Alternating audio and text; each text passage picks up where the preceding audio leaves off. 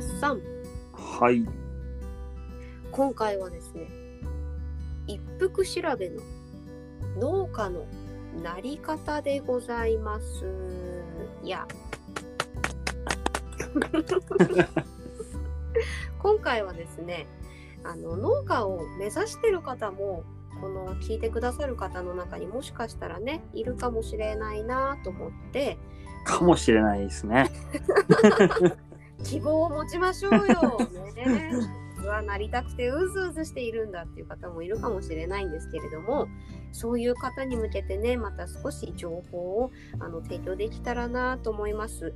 今回はですねお家は農家ではない特に後継ぎとしてのあの情報が揃っていないという方ですね一から自分で新規収納してみたいなっていう方に向けての情報でございます。はい、まずはね、えー一番は、まあ、農業系の学校に進学して農業を学ぶっていうことが一つの進路になりますかね。まあそうですね。学生から学生へってなったら、まあ、農業系の学校っていうのは選択肢ですよね。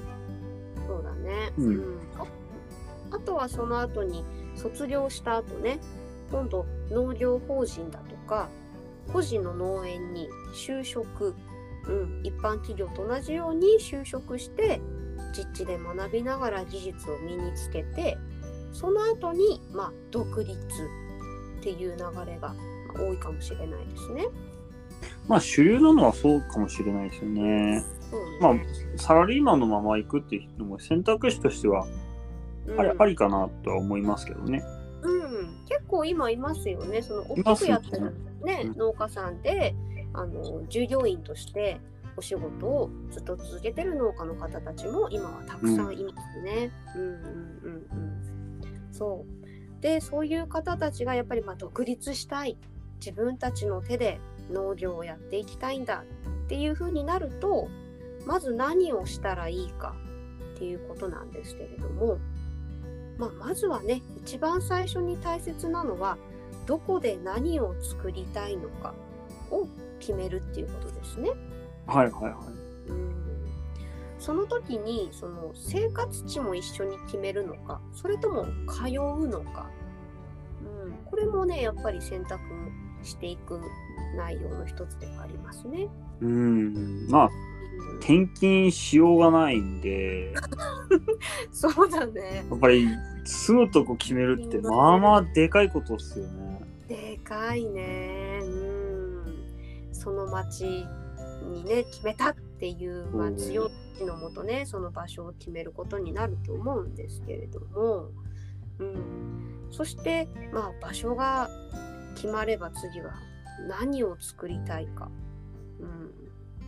自分は何を作って農業経営者としてあのやっていきたいかっていうのもこれ大事なポイントですね。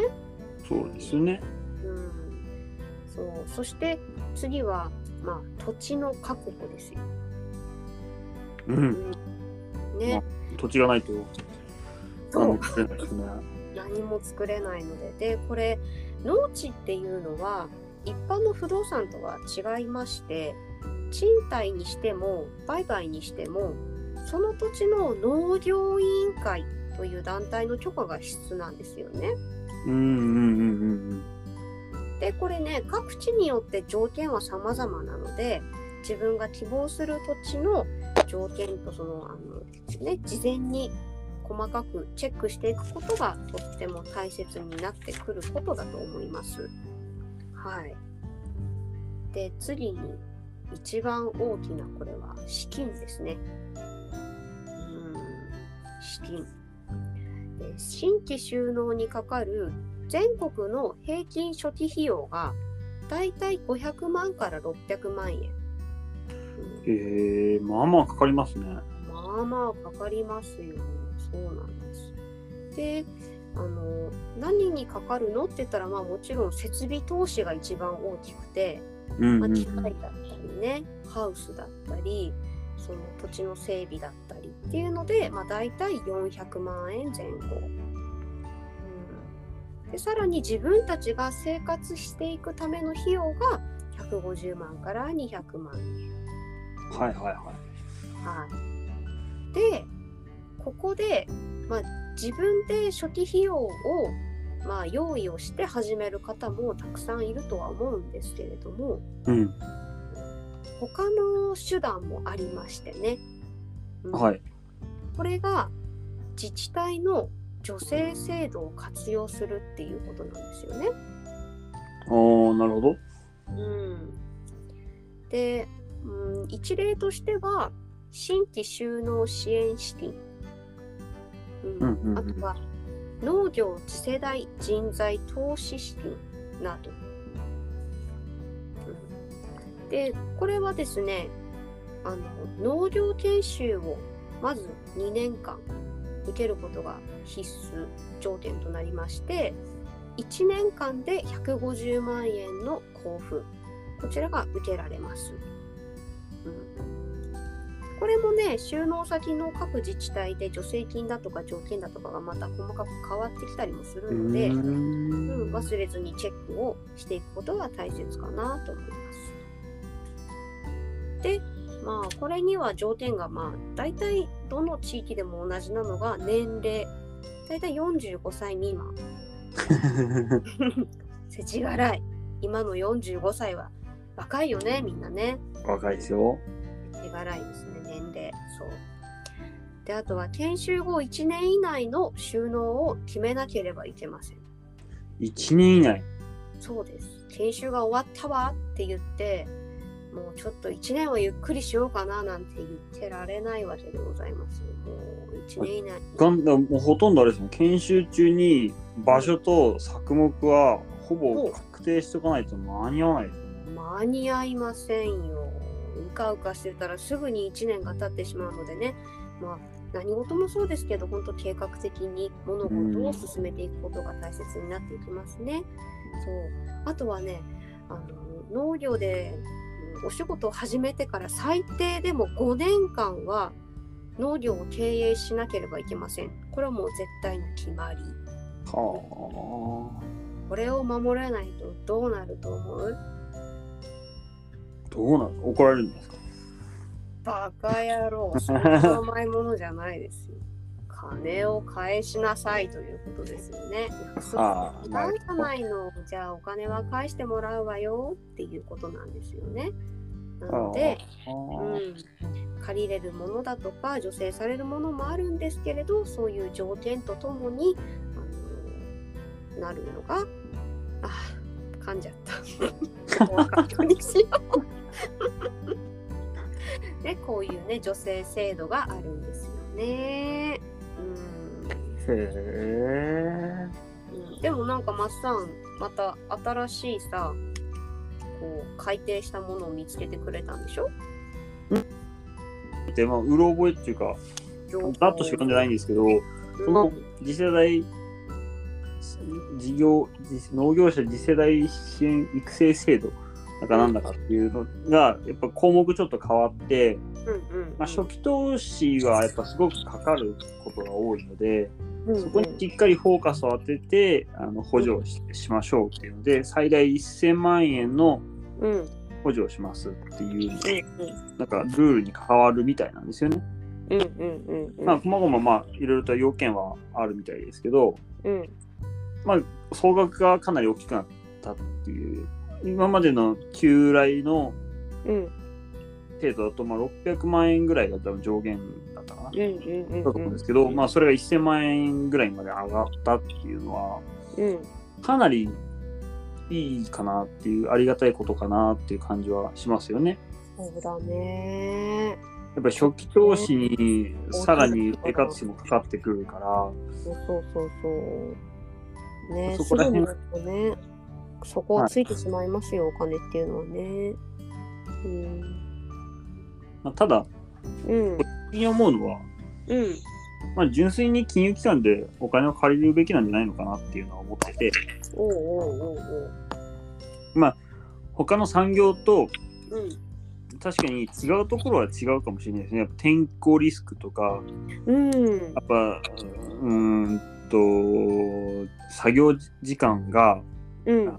他のさ産業と比べて、うんぱりブラックになりやすいとか、うん。収益性が、まあ、かなり専門性のある分野なので、収益が安定しにくいだとか、いろいろあるかなとは思うんですけど、うんうんうん。一つ、その、新規就農者の多くが、やっぱり早い段階で離脱してしまうっていう現状を見る限り、うん。あ補助金ありきで事業をスタートするっていうリスクそ、ことそのものがリスクかなっていうのがうん。僕の感覚にはあって、まあ僕自身は新規してないから、まああまり偉そうなことは何も言えないんですけど、やっぱり金融機関でしっかり事業計画を見てもらって、これでいけますねっていうお墨付きをもらった上で、しっかりとその農業という分野に入った方が間違いないんじゃないのかなって思ったりもするんですよね。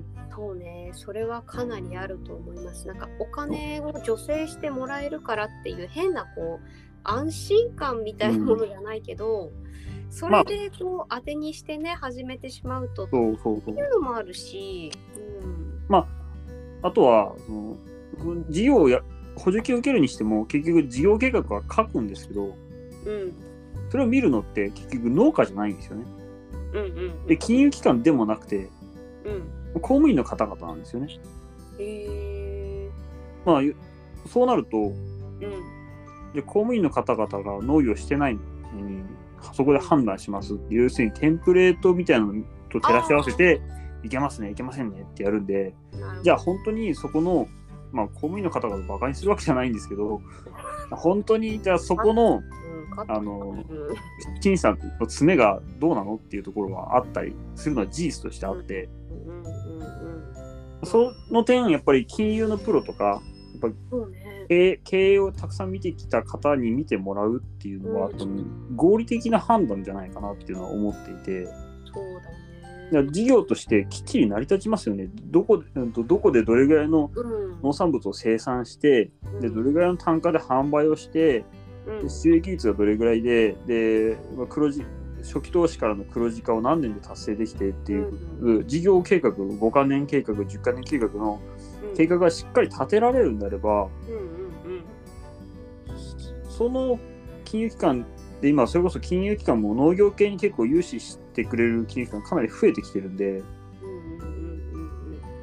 まあ、そこら辺にお願いしてしっかり見てもらうっていうのは多分普通にありだなって思っていて、うん、そうだね。そのなんだろうやっぱり助成金だとかってそういうの申し込むときには自分なりのシミュレーションしかできない、そうそうそうそうそう。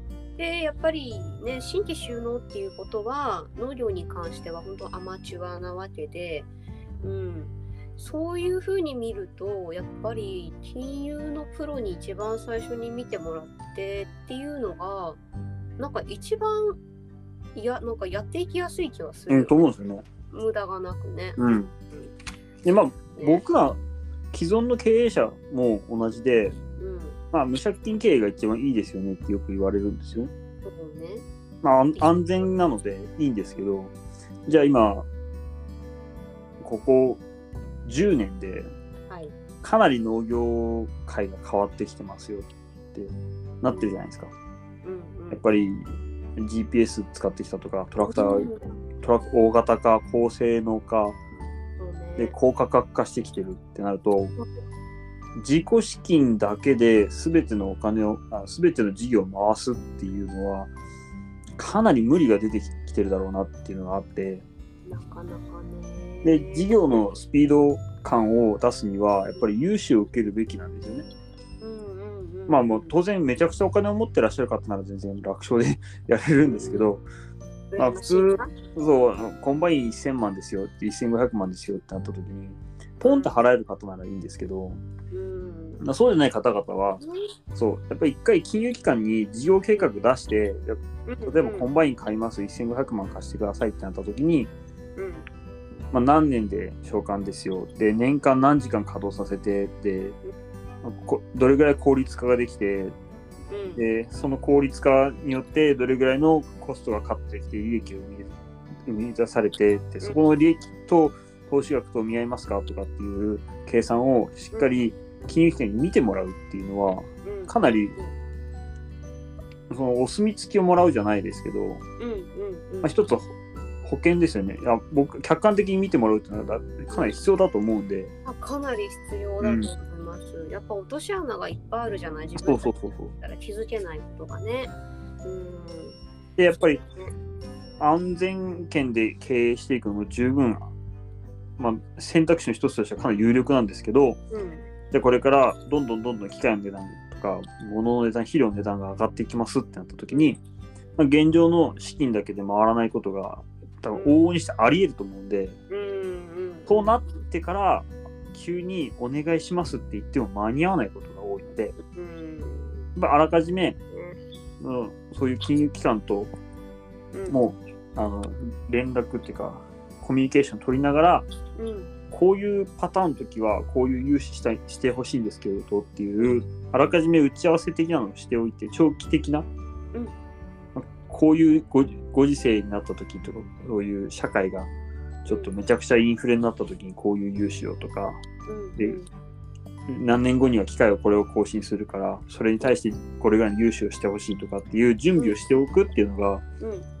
それはもう新規就農者も、まあ、僕ら既存の経営者も全く変わらずうん。全ての農家農業者に言えることかなっていうのは僕ずっと思っているんですよね。そうだね。この間話したの農業簿記のね話少ししたうんうんけどね、そういうことですよね。自分たちのあの経営だとかお金の流れの仕組みをきちんと把握しておきましょうっていうことですね。そういうことです。はい。うんね、全国でね農家やってみたいけどちょっとどうかなっていう方々にはね、うん、そういう助成金もあるしあとは今マスさんが話をしたように金融のプロのような方を通して相談をして自分たちに無理のないようなねあのスタッフを切っていくっていうことが大切になっていくなと思いますね。うんうん。ね応援したいよね。でももう全然、まあ、この業界どんどん人が減っていくんで、お。まあ、増えてくれる分には問題ないかなっていう。まあうん。これからはやっぱりかなり難しくなってくるんだろうなっていう、まあ、人のこと言えないなっていうのはすげえ常々ひしひしと感じるんですけど、それやっぱり誰かがダメでも誰かが生き残るっていう世界なので、うんまあ、どの世界もそうですけど、そうですね。